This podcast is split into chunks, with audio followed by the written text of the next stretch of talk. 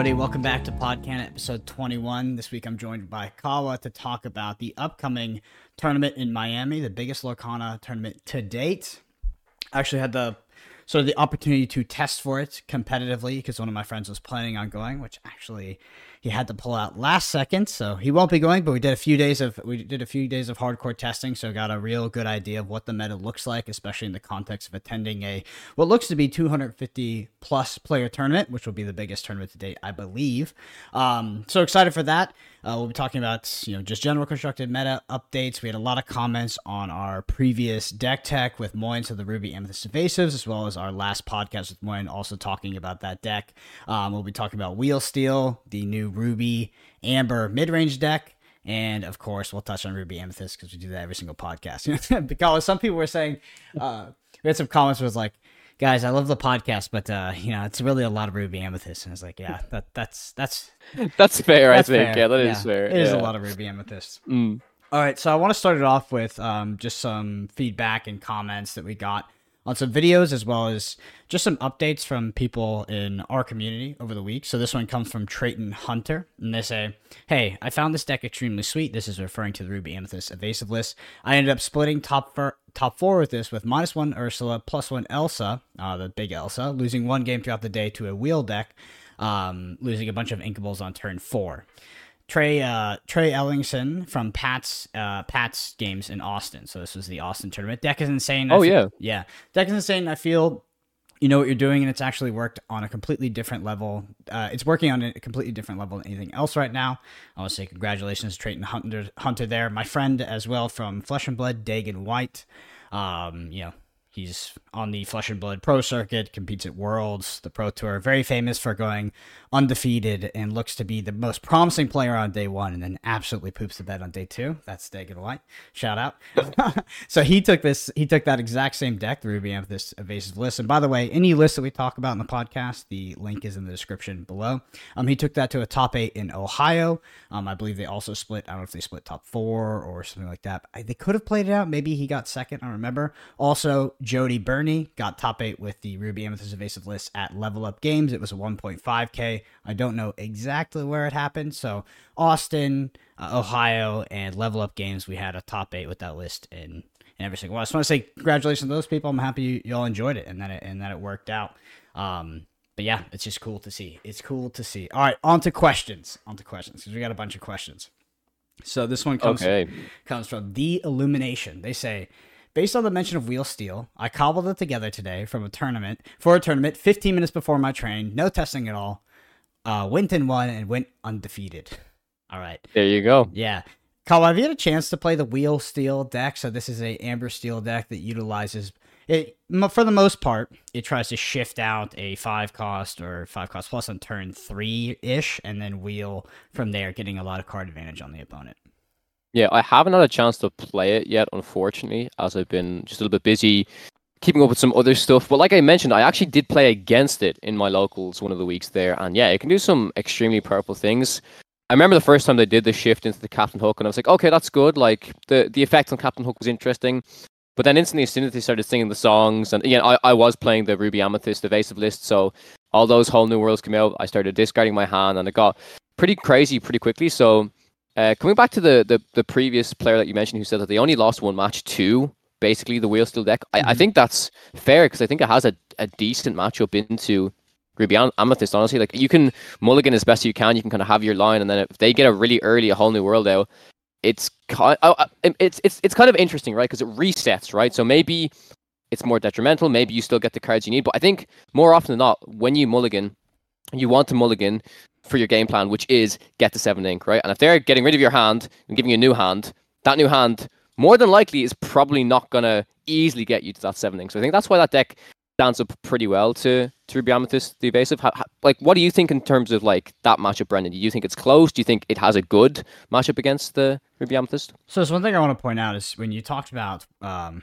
we call it wheel, but what we're talking about is a Mm. whole new world. It's uh, it's a reference yes, to a yes. magic card called Wheel of Fortune, um, just for people who don't know. But you say it resets. So the key Mm. thing to understand about a whole new world is that it doesn't reset. That's not what it's doing. It, it looks like it's resetting, but what it's doing Mm. is it's saying you draw seven cards, or I draw Mhm. seven cards, you draw three because you have four in your hand. Already, and you have to discard those four and then draw seven. So Sure, you look at it from sure. a value end, it's seven minus four. You're only drawing three. I'm drawing seven. That's why it's broken when you get it on turn Mm. three because they dump their hand. They dump their hand in ink. They dump their hand in playables. and Um, they can still play a card, right? If they sing it with Captain Hook, yeah, exactly. yeah. So the idea, if you're playing Ruby Amethyst and you know you're playing against this deck, it's hard to still not mulligan for Inkables because for them to wheel uh, to a whole new world on turn three, it's a very very good draw for them um, because they need the math on it is actually pretty bad. They need little hook, they need big hook. Um, and of course, they need the wheel and they need cards that they can play out of hand so they get as much value as possible. Um, it's just, it's possible. It's just like, it's the nut draw of the deck. I think Of course. if Ruby Amethyst, if I knew I was playing against it, my goal would be to get as many inkables as possible, but also I would play out every single card to board that I could. So I would play out my Sergeant Tibbs. I would play out my Gaston. I would play as much on curve as possible so that I can minimize the amount of value I'm losing when they do end up casting a whole new world. Makes sense. Yeah. Yeah, I agree with that. Yeah, it's pretty standard. It's like um into the late game, your deck is more powerful. It's just getting there. I do think uh just when you asked about, you know, does it have a favorable matchup? I think yes. I think it is good against Ruby Amethyst. I will say that I do think it's very play draw, which I I, I really hate saying that, um, but it's super important um, because if we think about the aspects of what both decks are doing, both decks are tend to get to critical spells. So the difference between uh, action songs, uh, so spells and creatures, the creatures come down, they have summoning sickness, so they're less impactful on play draw than I think immediate spells are. Where immediate spells are like, if I am on the play, like I literally get to uh, board wipe uh, a whole Yep. entire turn earlier, or I have a Dragonfire a whole entire turn earlier for something like a Stitch Rockstar. So it can feel pretty crazy play draw because that turn three, um, a whole new world. It's it's much faster when they're when they're on the play than when, when Yeah. you're on the draw. You have way less agency to actually commit to board because you've only played effectively two turns, which is not which is not a lot. Um, so that being said, I do think it's it's relatively close. Like if they if they have that crazy draw, it's pretty bad for you. But outside of that, the deck can be a little bit clunky. Uh, I would say it's it's it's very good more than it's clunky. So more, but when it does run into the clunky hands, it does kind of feel a bit bad. That's why it has Stitch Rockstar. It has like an alternate game plan to draw cards and get card advantage.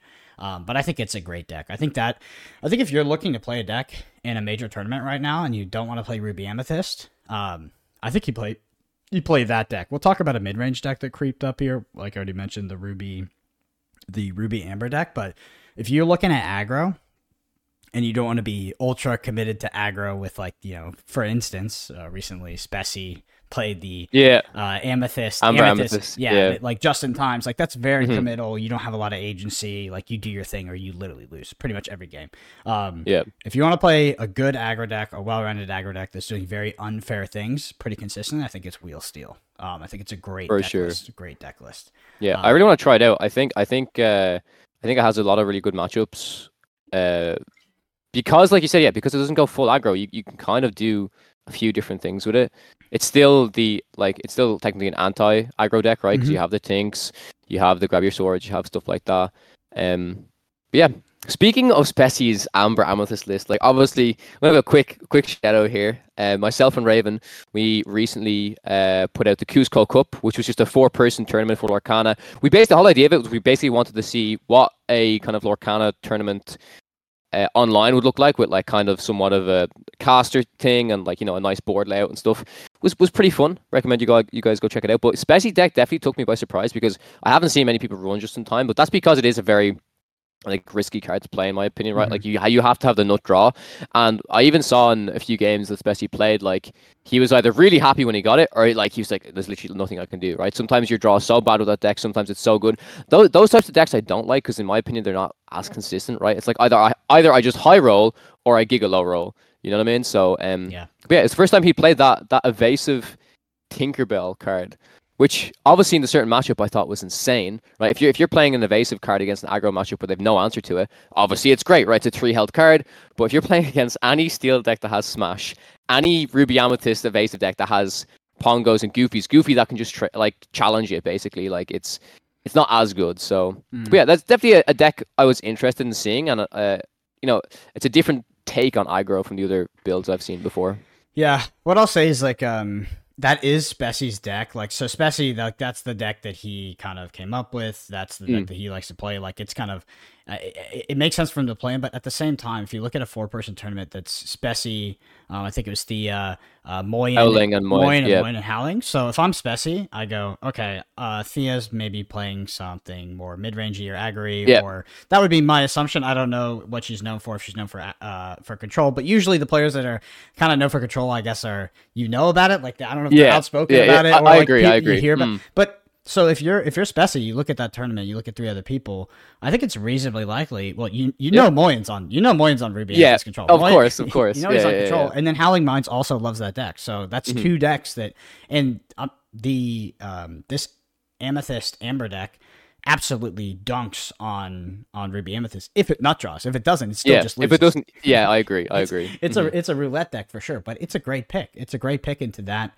that small meta because you would assume that fifty percent of your matchups you basically have like you have a lot of chances to just straight up auto win against them. They can't be at a just in time and like Mhm. you know you're Moana and questing for three immediately. It's a lot. So yeah. yeah, I think a good pick by Spessy. All right.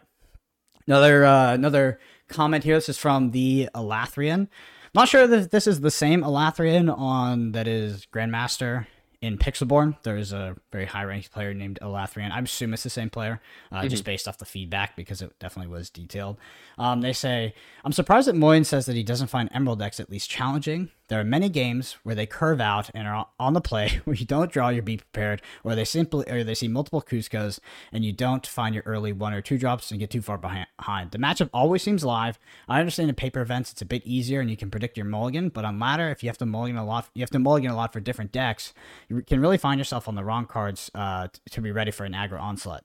I just want to say for to the Elathrian that I agree. so I think Moyen at the time when he was, I think he downplayed it a bit uh, because I do think that that's absolutely correct. I think that the Ruby Amethyst deck is better, like it's a better deck. But you're right on the draw against an against an Emerald deck that you don't know how to how to mulligan against, especially on ladder. Like Emerald is a very hard color for Ruby Amethyst to or Ruby Amethyst to deal with. Just in general, Kuzco's a very good card. Um, I think that Moyen just didn't hadn't been playing against a lot of aggro to be honest. It wasn't a very popular deck at the time. Uh, He wasn't running into it a lot. There was just a lot of Amber Steel, a lot of Ruby Amethyst uh, mirrors, and then of course you know the sort of permutations of the meta we see where it was like Sapphire, Amber, all these other decks. So I think Moyen had just pl- not played against it as much, and I think that maybe had a bit of a results oriented bias towards you know not hating Kuzco as much as the rest of us Ruby Amethyst players. What are your Yeah, thoughts on sure. what are your thoughts on Emerald versus these control decks? I think it's very, very, very powerful. Yeah, I think it's really good. Uh, during the big tournament I played uh, at the start of October, the 72 player event in Manchester, um, my second game I faced Emerald Amethyst, and the very first game, like it was close, but my player, my opponent was really good because they literally recognized, okay, this is the matchup where I win by just quest. Like I, he's like, I don't even care if I should make this trade or not. I just quest. It's a race. I get there. And how my opponent actually won was I think I, I got to about 17 and it, I did some Ursulas to really try and slow them down. But like, I can I can see where Moyen's co- coming from because it's uh, well, I guess Moyen, Moyen didn't really find a problem. I think it's much closer than Moyen assumed, in my opinion, because like the the matchup that I played in particular, it got super close and it came down to like okay, either I have like an Elsa or an Ursula to win the game because because I actually got to my seven ink right and it was like super super close. They were questing super fast, and whenever Kuzco came down, it was always a problem. It was always a problem. I think once maybe I had a Gaston on board to answer already, which is like the best case scenario, honestly, because Gaston just like flips into it. Yeah, trades up as well. Yeah, um, but yeah, it, it's a very difficult deck to face, and I think uh, it's going to be even scarier with set two. I don't know if you've seen. I mean, we've Yeah. already discussed some of the Emerald set two cards, so I think it's just going to be a super super good like uh, I want to say aggro slash disruptive ink because we're seeing a lot of disruption, and there's already some disruption in set one, right? You've got like your Flynn Rider, your Cheshire Cat. You're you're forcing your opponent to do things that they don't necessarily want to do, like awkward trades, or okay, I have to get rid of this card in my hand. I don't really want to. So yeah, I think it's a it's a great color uh, to basically use if you expect a lot of control decks. I think the complementary color to emerald is uh, it, it matters, right? Um, Mm. which which is an obvious thing to say, but I would say that the emerald, the sort of emerald amethyst decks or emerald whatever decks, they're fine. I mean, the Mm. same thing like Kuzco's the card you really don't want to see, etc. But you know, uh, I'm I'm less worried about those. It's more Emerald Sapphire. That one's a real Yep. kick in the stomach Mm. for Ruby Amethyst. It's just Yeah, like multiple accesses to world uh, to, to ward. To ward. Eye of the Fates is just Eye of the Fates. By the way, and we'll talk about spoilers later. Eye of the Fates is a premonition for set two. So right now, the one thing there's a there's something that goes on in pretty much every single game of Lorcana, which will change drastically in set two, is that you always lose effectively on your opponent on on your turn, right? Like I go to my turn, I see that my opponent has lethal, right? They don't really do anything on their turns, like surprise lethal, except Eye of the Fates. Yeah. Mm-hmm. it's really Yeah. just and shift, of course, as well, but that's a bit more nuanced. In set two, if you look at pretty much all the cards, they are changing that dynamic. Now you will look at your opponent's board. You will see how much lore they can quest for, and you'll have to actually think about other cards that could potentially come off the top that aren't represented in the board state that could actually change how much lore they can quest for. Currently, that exists with Shift and Eye of the Fates, but it's very much like a tertiary thing where it looks like it's going to be a primary primary thing to look on a gameplay in set two. So Yeah. interesting. I have, I have to agree, yeah, and it's it's that idea of Eye of the Fates card that can come down that can just win them the game, like, and you would never expect it, right? Like all the games I've played in, pretty much like, okay, they basically have it next turn, I concede. But what I the fates, it's like okay, they might not have it, and then they could play, they could play two of them. Imagine imagine your opponent wins by playing two Eye of the Fates and just using both.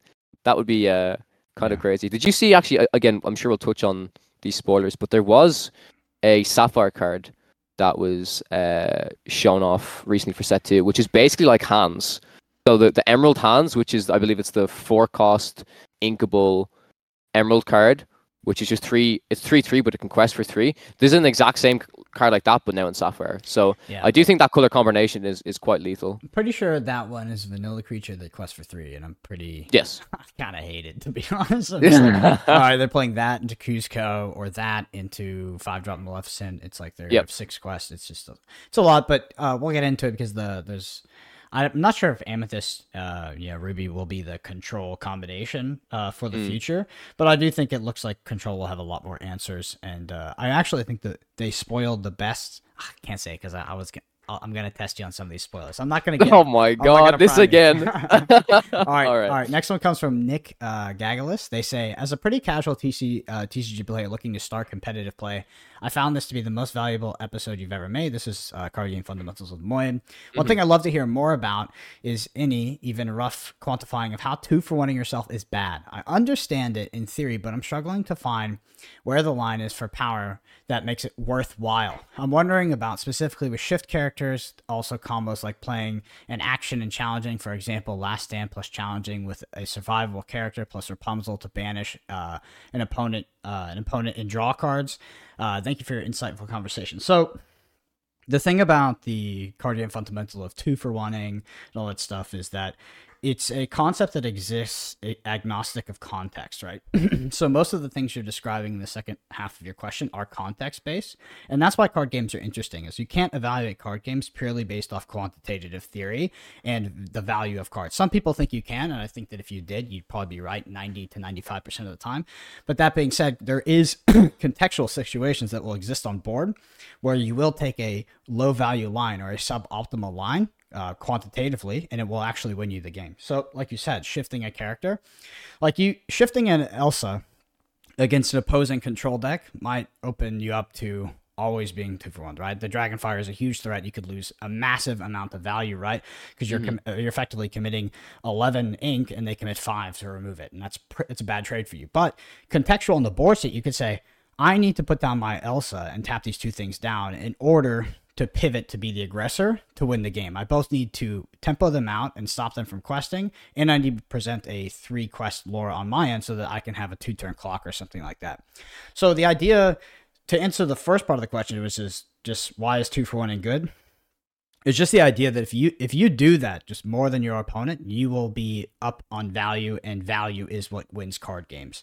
Um, I don't know if I can break that down anymore without like we have to go into like a really really deep conversation, but that's that's it's it is somewhat of an opinion to be honest that value wins card games more often than not, and that's really what the the statement that's what we're asserting. The more if you eke more value out of your opponent, you should win more than not. Not that you'll win every time, but you should. So it's a heuristic, right? It's like you you um, you sort of maintain that 80% of the time. You know it's like a pareto principle 80% of the time but 20% of the time it won't be correct. But it, for the vast majority of scenarios this is sort of like your heuristic and this is how you evaluate cards. And then after that you you sort of check that's your first line of defense. And then after that then you look at the board state then you evaluate context and you go okay is it appropriate to take a low value line here in order to win the game based off the context of my hand my game plan and the board state? But ultimately two for one um, is just this idea that if you maintain if you over a over a period of games of a game or period of games, if you get more value out of your cards quantitatively, because you get assign a quantitative value to each card, than your opponent, you should win more often than not. But it is not correct every time. yeah, that, it's it's it's so contextual, right? It's it, it is literally so contextual. And there's so many conditions that would uh, sway if it's right to actually do it right? So like again the, the best example is the whole be prepared thing right? It's like okay do you do you want to use be prepared on just one card? Okay maybe it's fine if they don't have much lore. If they have a lot of lore maybe you have to right? Like there's there's so many conditions that can be met but like the best example i'll give is like okay like if they have three cards on board that can quest for a lot you be prepared that's good. If they if they all you know what i mean? If they all cost a, a relatively decent amount or if they're if, if your opponent's going to threaten something that's what you want to do right? But then where it's different is if okay, my opponent has a Kuzco on the board and I'd be prepared. It's like, is that good? Yes, in that situation it's good, but then most of the time if you're just be preparing one card, it's not great. Yeah. But it all depends on the card, all depends on context. So and if you're minus, yeah, I think you're minus two on you'd be minus two on value for card for, yeah. for ink trade. Um, yes. Yeah, so th- that's that's right. So it is contextual. Yeah, yeah. The the core idea is like it's just a heuristic, right? It's like a first line of defense. It's a filter in which you evaluate all situations. It's like how do I get more value? How do I out two for one my opponent? And then I add context on top of that. Um, I think that if you completely neglected all all, all context considerations from every single game card game you played and you just yeah. played off value you would probably still be a pretty good card game player like that's yep. the thing is like it is a wide net it catches a mm-hmm. lot of si- situations most situations can be figured out and can be won via evaluating just based off value and not based off context but the reason why card games are interesting is because you have that extra layer where you can now go past that net and say okay is this one of these outlier scenarios where i take this sort of suboptimal line or this context context based line in order to win the game. Um, mm-hmm. But yeah, that's the answer. as much as I could come up with the time, it's a tough question to be honest, and it, it is it is an opinion. It is not it is not like a card game fact. Even though you hear a lot of people say it, it's kind of a um, just yeah, two for one is just something that's been around for a long time. I think the origin it's not the origin of two for one, but the origin of this concept, um, at least when it was fully expressed from what I understand, is like in old school Magic the Gathering, people were doing a lot of things with decks, you know, trying to, you know, make big creatures and like get these big threats on board. And there was a deck that was created, and I forget the name of the person, I think it was Brian something, like some created a deck called the deck. And basically all it did was two for one. Um, and it became like one of the. I think it is the best deck in old school. It was. MTG. It wasn't Kibler, was it? No, it wasn't Kibler. Kibler was pretty much the opposite. it's a Kibler. Kibler built. Uh, Kibler built like the big creature decks, hmm. um, mm. from what I understand. But it was yeah, Brian something, and yeah, basically the entire deck was just like all cards at two for one. And if you like old school, is still format Magic Gathering is played, and it's like the best deck in that format, from what I understand, even after all these years. All right, so that's all our questions. Yeah, so thank you to all the people that you know, gave us feedback, commented on the YouTube videos. It helps out a lot, and we love being mm-hmm. able to talk to y'all, answer those questions on the podcast. Um, and yeah, if you want to get your stuff read out for next week's pod, just shoot us a comment on YouTube. We'll get that, we'll get that queued up. All right, the headline. So I just want to talk about Kawa preparing for Miami. We talked about it a little bit mm. already, but just the mindset, expected metagame, what that could bring, etc. So I was preparing with Sasha Markovic, who is he's been on this podcast. He's planning to go but ultimately the EV was just kind of low because he was already in Dallas, Texas, and there is a, I think it's a, it's a 10, 10 or twenty thousand dollar uh Flesh and Blood tournament here this weekend. I'll be casting it, so Sasha's going to compete in that uh, instead. But when we were preparing, this is the biggest Lorcana tournament of all time. Lots of players going. We're looking at primarily two deck lists um, Ruby Amethyst and Wheel Steel. Wheel Steel is the Amber Steel deck that does the wheel stuff. Uh, I think that Ruby Amethyst ultimately is the best position deck for the format. Um, it's very good against all the mid range decks. It has game against the aggro decks, and it's we would play our evasive package. So literally the literally the list that we've been talking about that's in the description below. That's the list we would have played ultimately after all the testing. I don't want to spend too much time on Ruby Amethyst.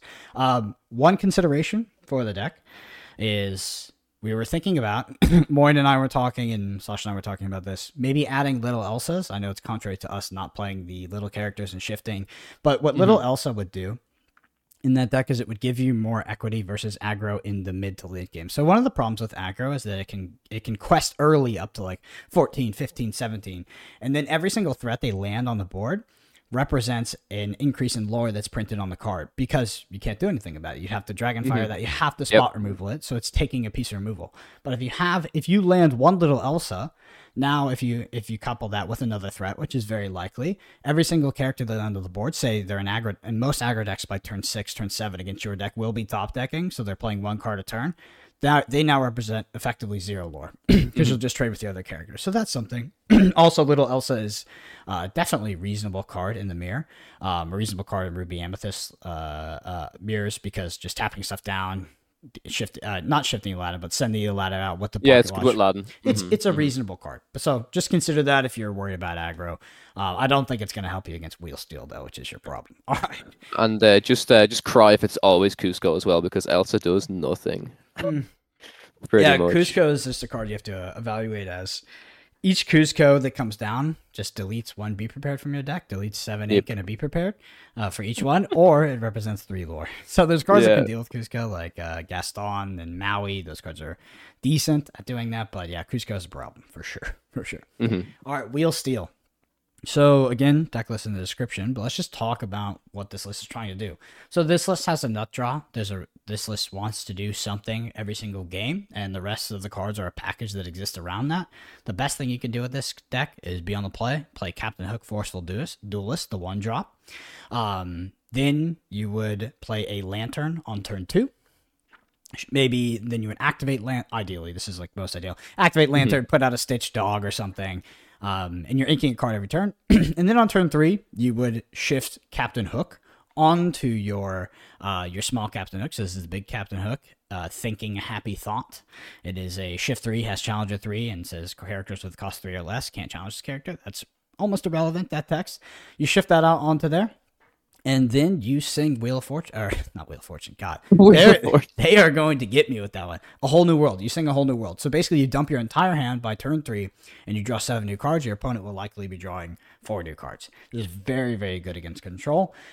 Um, even good against aggro. The thing is, is like it's much le- it's much less good against aggro because aggro could dump their entire hand to the board. You don't want the, the, the key heuristic about a whole new world is you don't want your opponent drawing a symmetrical amount of cards. You don't want your opponent also drawing seven cards, ideally, because that is like whole new worlds. Like the way it's written is that this is a symmetrical effect. It is not. The whole idea is that it's not symmetrical. You're not. You're making it asymmetric because your opponent is effectively drawing three cards and you're drawing seven. Um, this is a this is a steel deck, so steel decks are just inherently good into aggro decks. So you might not be doing that exact combo against aggro, um, because you would give them a lot of card advantage or just card neutral, uh, which is not ideally giving them a lot more threats. So, but you do have grab your sword, you have smash, you have so many things to deal with that. Um, the other package it has is Stitch Rockstar with one drops and two drops. So that's Stitch New Dog, Forceful Duelist, Simba, uh, Protective Cub, and you can draw cards with that. So it has a whole nother engine in addition to the whole new world, which is an engine. Um, then it has your normal mid range stuff, Rapunzels, uh, Beasts, and it has Hades, Lord of the Yeah, Underworld. how do you feel about Hades? That's a cool inclusion in this deck, I think. Yeah, it's really good. Like if you want to increase your equity against uh, control specifically, that is a card that control has a hard time beating. Infinite Hades loop. So each Hades Mm. is coming down um, and just sort of representing the lore that's on the card every two turns because it's going to come in with effectively summoning sickness and it's going to quest on the turn after. They kill it and then you two turns. So every other turn you get one. Um, and yeah, it's it's really good against control. I mean, people have known that's good against control, but uh, yeah, it's it's. I think it's solid. this is the deck I would want to face the second least if I was playing Ruby Amethyst in Miami. The most the card the deck I would want to face the least is um, Sapphire Emerald, right? yeah, but that deck Yeah, yeah. is pretty bad against most mid range decks. So Mm, hmm whoever's playing that deck, I mean, they're kind of they're kind of like making a they're making quite a bold meta call to play that Mm-hmm. deck, right? Especially with the rise of the other deck we'll talk about, which is Ruby, Ruby Amber, and also probably Mm-hmm. dunks on aggro decks.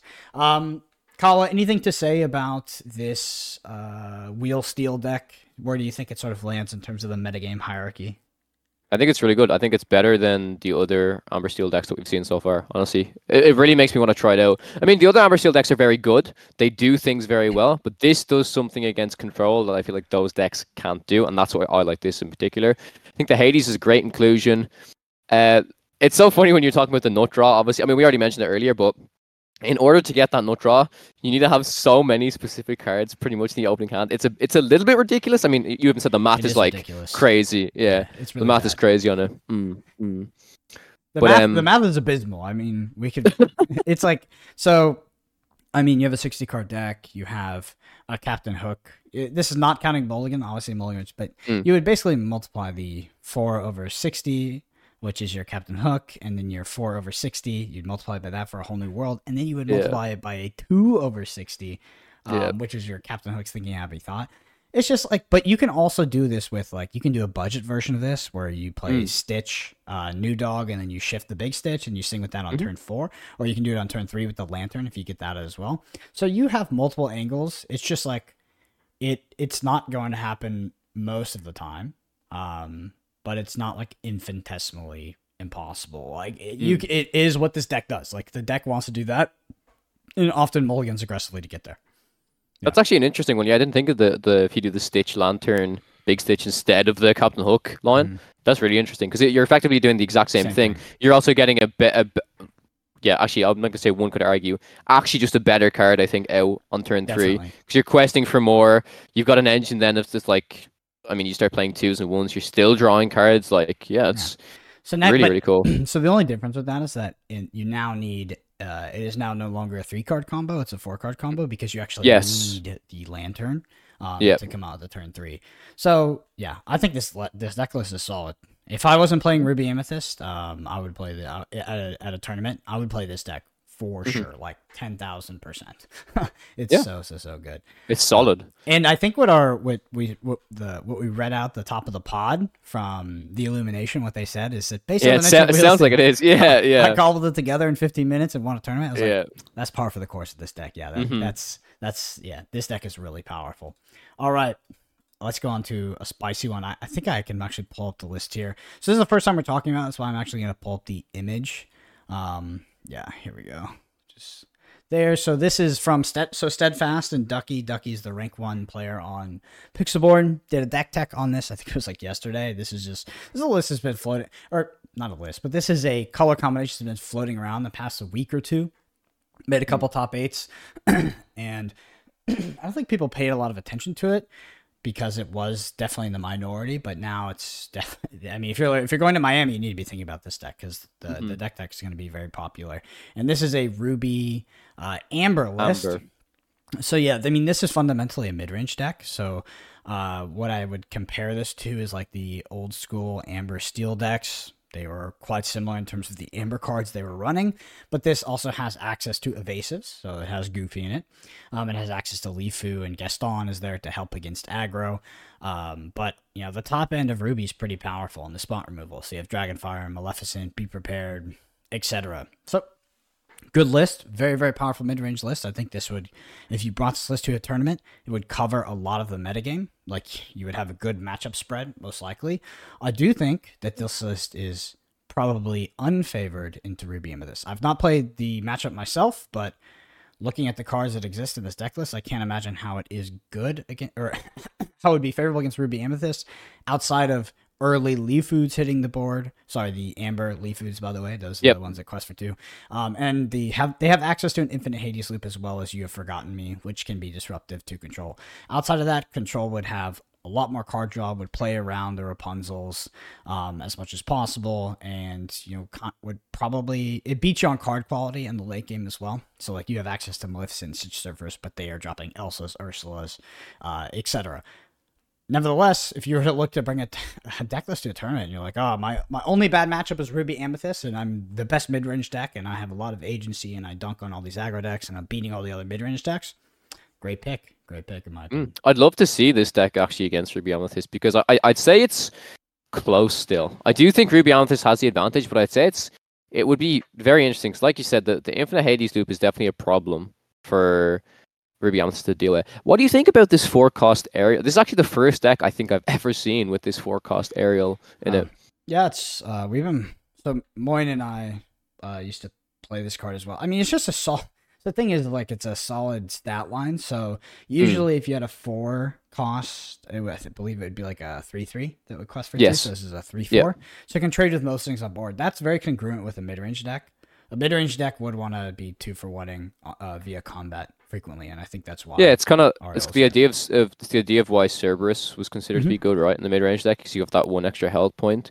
I think Tigger in this deck is interesting because it would help to deal with the opponent's Goofy and the Ruby Amethyst matchup, but just Dragonfire. Like Dragonfire is just a way to answer Tigger and stuff like that. Stitch also very very nice. We've seen the uh, although Stitch is a so it's a six four six. I do think from all of the other three uh lore cards I've seen, like let's just say for example the big Maleficent within Sapphire, I think having a five cost three six that can quest for three is a lot better than a six cost, right? I don't think that four attack is very like uh yeah. important or how do you how do you feel about it's just Stitch? all Ruby has access to. So this is like a bu- Yeah, true, like budget true. version of that. Um, Mm. it's just that's the sort of the delineation between the the colors here is that Sapphire just has a more efficient way to do that. You're right that the the attack value is not worth it, but it's Mhm. just y y if you could play that card in here, you could play. Uh, you would play it. Yes, I play it. agree.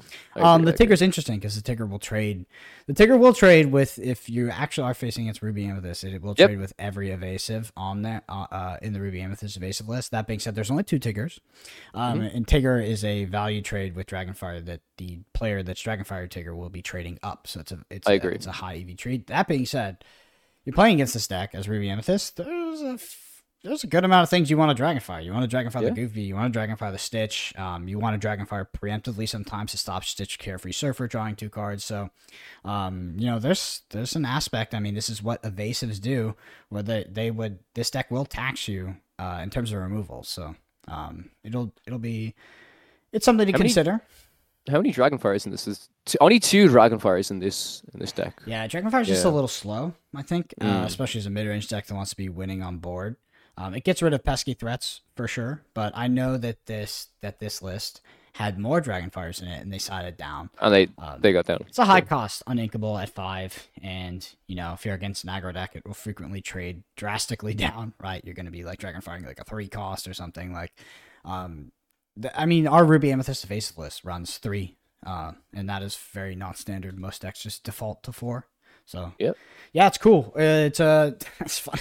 Chapter one Lorcana. I mean, it's freaking ridiculous that the meta literally evolves every single week. Yeah, we're still finding new lists. It's really exciting. I have a, I have a very similar list to this that uh I kind of crafted from when we reviewed one of the uh, tournaments. I think it was about two weeks ago. There was one of the lists in there that was a Ruby Mhm. Amber deck because it, it like it is a color combination, like you said. That's kind of and like not too many people have really looked into it. Like I looked into it before, and the only real package I saw was you could do like the Mulan princess stuff. But I just feel like that is just so slow against a lot of decks. Like it sucks against control, it sucks against mid range because you just need to have a lot of board presence the whole time.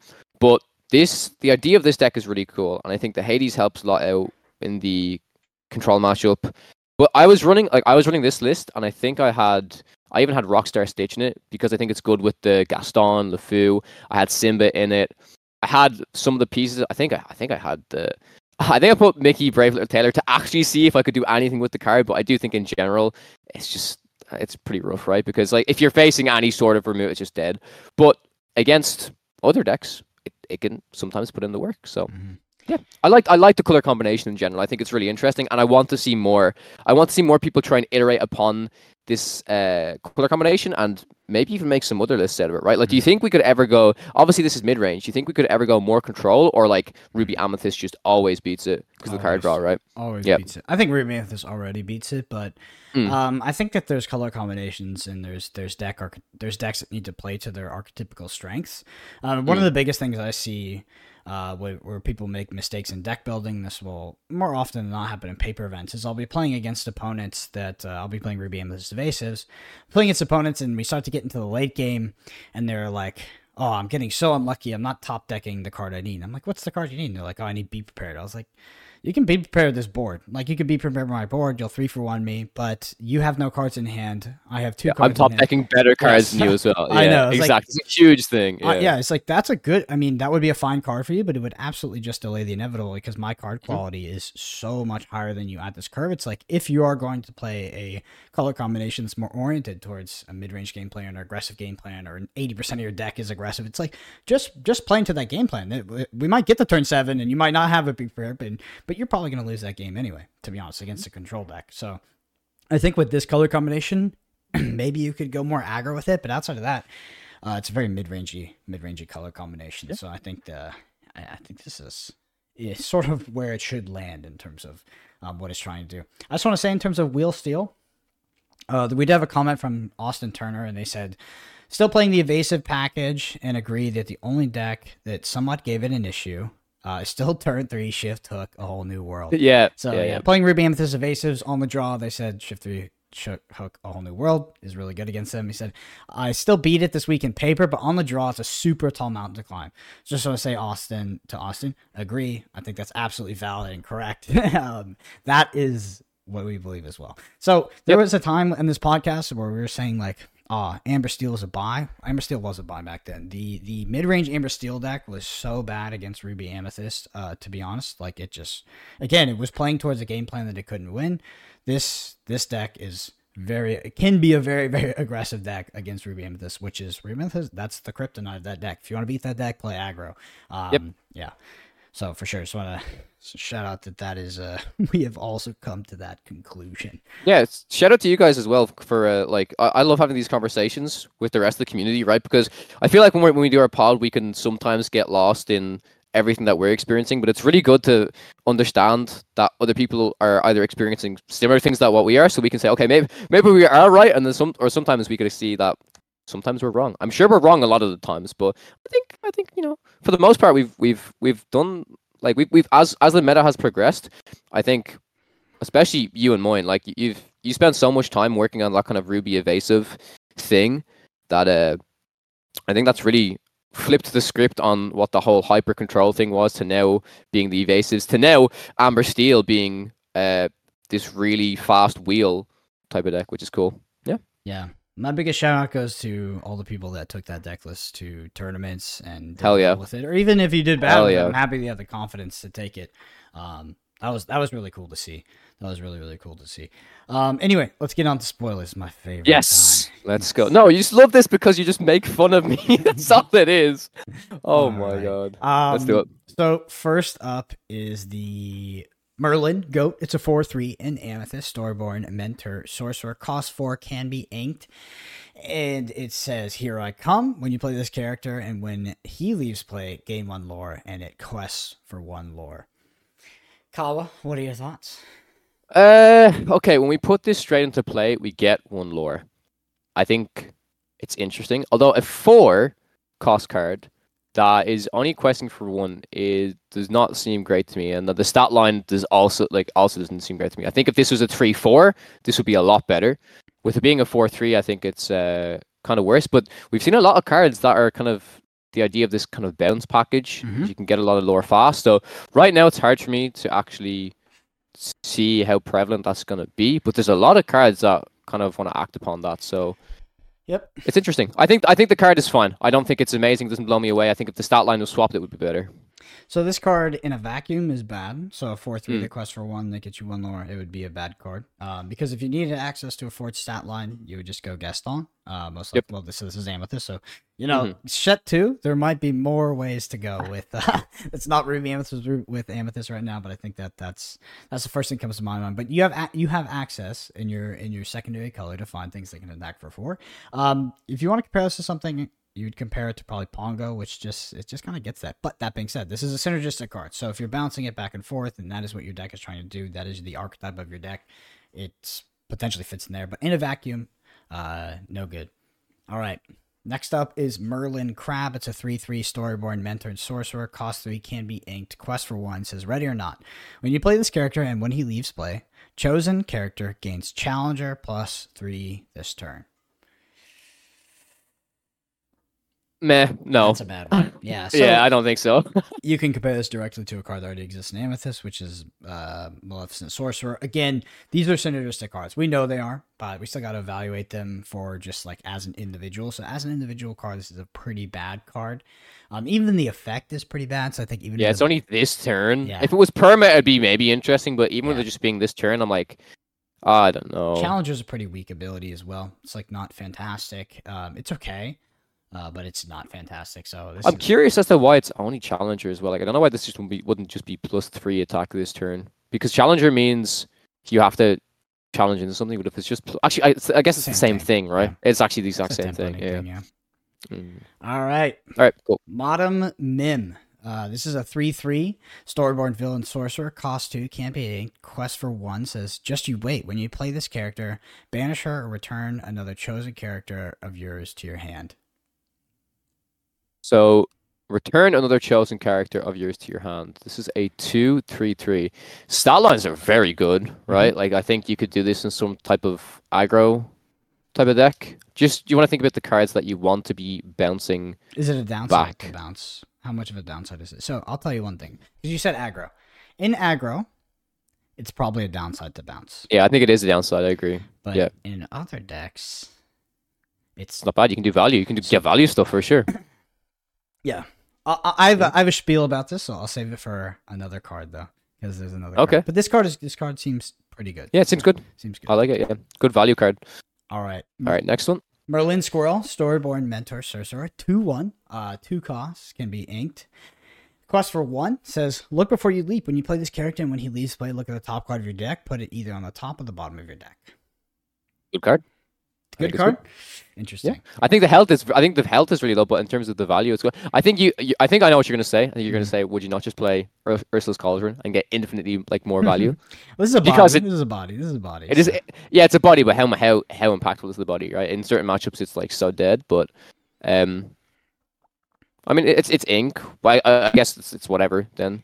Uh, okay, now now now I just want to play Ur- Ursula's Cauldron. Yeah, After just saying that, now yourself into it, yeah, now I just talked it. Yeah, I just talked talked myself into it. Yeah, yeah, yeah. Uh, if you if you're in a synergistic deck and you need these bounce cards, I, I don't even think the the payoff on this one is very good. But you know maybe you're bouncing a lot of cards since we. But, but Mm. this card is pretty bad in a vacuum. I think even the comparable cards you would compare it to. But you have to understand the cards that are the the bounce cards. They're like evasive cards. So if we evaluated every evasive card in a vacuum, I mean evasive cards they are they are not synergistic, I guess. Uh, but they will be inherently understated with this effect. This Mhm. effect, I think, will make them understated. I believe. We'll see. Um, all right. Madam Mim, Fox, 4 3, cost 3, can be inked. Um, Quest for 1 says Chasing the Rabbit, when you play this character, banish her or return another chosen character to your hand, and this character has Rush. Yeah, you're playing this card. This is the best card they've printed so yeah, far. it's very good, isn't it? It's Yes. a better Rafiki, and you're. It's not even just a better Rafiki. You're actually getting value as well. Now, in the early game, I think if you're playing this in Ruby Amethyst, it doesn't matter too much because if you're bouncing something back on turn three, you're not really bouncing anything back. Maybe you're bouncing a Gaston back, which at the end of the day, that can just be inked again. That's just an, like you've played. You've played a threat that could attack into something. But then you could use your rush card, which you can bring back. That you can put into ink. But I think even in the late game, it's great. Think about how, how good this card is in the late better game. in the late game. I think the late game is Yeah. the easy. It's the easy one to see. Is like Yeah. So you bounce if you bounce if you have board control and you you have multiple things on the board, you bounce something like an Elsa. It's disgusting. But let me tell you why this card is absolutely busted. Because this is so much different than Magic the Gathering. In Magic the Gathering, you would see this effect, and you would be like, okay, lose tempo. Here's the difference.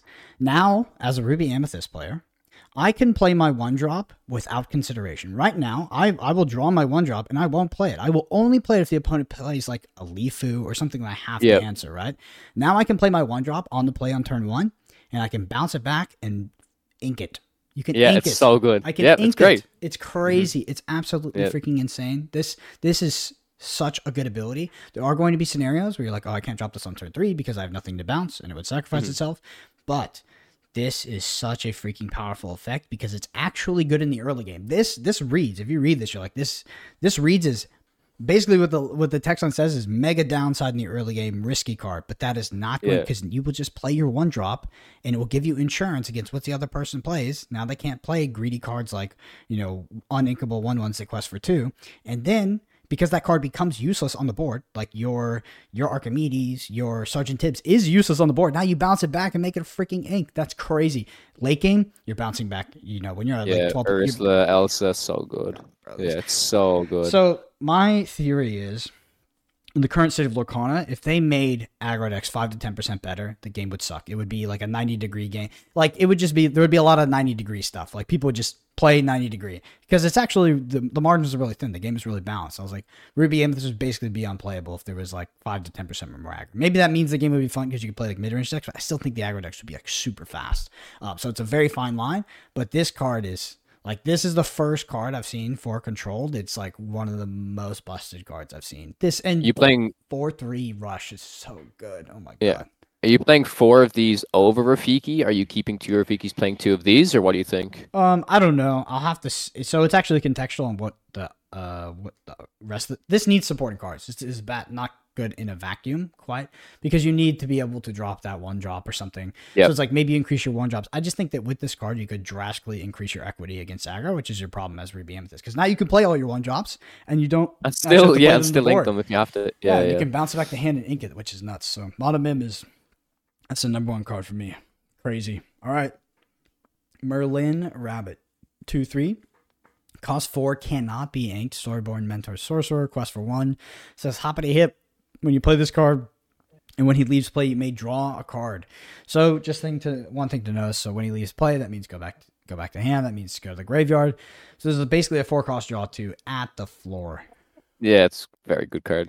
Very, Very, good card. very good card. I think it's a good card. I just I don't I'm trying to think if um four four cost uninkable draw two is good enough on a two three body. Because what if and and quest for one? That's something to consider. Because like you have three cost inkable spell that draws two. You have two you have three cost inkable uh, body comes down two two quest for one the form Maleficent and only draws one. So I it gets me excited because it does look very powerful, especially if you're bouncing it back. But bouncing it back, Mm. like we look at all the bounce cards, it's like not great tempo at this point.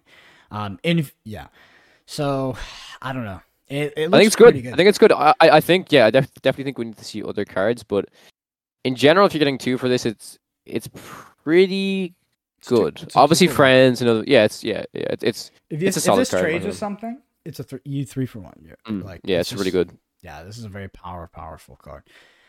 All right, and Is that all the cards? that or do we have more? all the cards. I said the deck. I actually, I was gonna go through, so like, if you want to, or we could save it till next week. Uh, there were other cards that came out. Now I have on this website that we have, uh, the cards. Uh, they came out in French first, but if you go to the Lorcana app, you can see all of these cards. Uh, we we could leave that till next week, but I have all the translations here if you want to dive into it, or it's up to you, my yeah, friend. Yeah, I just don't have the images, so that's that's the only problem. I sent I sent them to you, right? No. Uh no, but not they have to be cropped in a way that I can actually. Oh, okay, got you. Thing.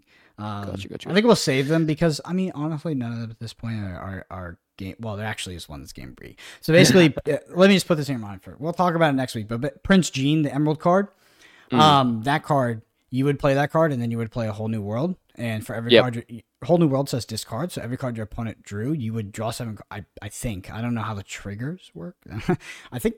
I think the triggers would work this way. It's like you would draw seven cards, and then for every card your opponent. It says for each yeah for each card discarded. In my opinion, that means you're gonna get a lot of cards in your hand. A Yeah. lot of cards. Yeah, Yeah. so you could draw ten cards. Like I think that's how the tr- so there's some sort of stacking of triggers that's going on there. Um, but I, I can't remember how Lorcana. I don't know. Lorcana doesn't have com- comprehensive rules like actual. Mm. So I don't know if the active player can stack triggers however they want, or if it's like some. You can let us know in the comments below if you know. But I believe that's how it will work. Um, That's Yeah. how I'd read it. But yeah, yeah, for sure. all right, Carl. Cool. Any um, what? Let me get let me get one thing from you, which is what is your pre- what your prediction? What deck do you? I'm, God, I hope they don't split top eight at this tournament. I understand why y'all are splitting top eight. I understand because a lot of these tournaments Yeah. are run by local game stores and they're going super long. You know, some of y'all have been driving very far. But for this one, the first big big tournament, I hope, I hope not. Yeah. What is your uh, what if you were had to gamble? What deck is going to win the tournament? What deck's gonna win? Okay, I thought you were gonna ask me what deck's gonna like top like what decks are gonna like top eight, top four. That's a, well, that's just an easier question, right? Mhm. Because like like all of the decks we talked about today, today, what deck's gonna win the tournament? I think it might. I think it might be a Wheel Steel. Okay. I think if it's a, I think if it's a Wheel Steel, then like we're gonna be revisiting this deck and be like, okay, this actually might really like be really really good against control. But I think if we're looking at everything we've seen over the past month, let's say, on every tournament that we've seen top eights for like this, there's always been, in my opinion, at least like what two to three Ruby Amethysts. Maybe sometimes there's even fifty percent Ruby Amethyst in top eight. So yeah. Ruby Amethyst Evasive is just so solid. Of course, there's going to be some of those in the top eight. So I'm going to say it's between those two, but just for me, I think I'd like to see Wheel Steel do it because then I think it, it, it really shows how powerful that deck is that it went to this major tournament and just took took home the win. Yeah, for me it's uh it's Ruby Amethyst, but it, Mhm. it's not just because I think it's the best deck in the format. Um, I think it has the best matchup spread over a long, a Sure. long, a long uh, Swiss format. So 200 plus players, well, uh, 250 plus players. I believe 264 signed up. Um, you're looking at quite a few rounds of Swiss, so you need a consistent deck. I think Wheel Steel is a very powerful deck, but I think it's less consistent than Ruby Amethyst. Not it's inconsistent, but it's less consistent than Ruby Amethyst. Uh, if there's a lot of Ruby Amethyst hate, that would change, you know, kind of change uh, what the landscape would look like. But I do think that Ruby Amethyst will win um, the tournament. Um, that's just my guess, of course. That's a fair assumption. That's a very fair assumption. So yeah, awesome. awesome. Well, Thank you everybody for listening. If you want to help us out, the number one thing you do is leave us a review on pod platforms, so Spotify or Apple Podcasts. It helps out so so so much. Um, we have a YouTube channel at youtube.com slash podcana at podcana podcast. Check it out. Hit subscribe. We do deck techs. We do podcasts every single week. Um, and yeah, shoot us some comments on your feedback, things you want to get read out for the pod, questions, all that good stuff. We love it. Twitter's at Brendan APG at Kawatek underscore CG. And until next week, see you later.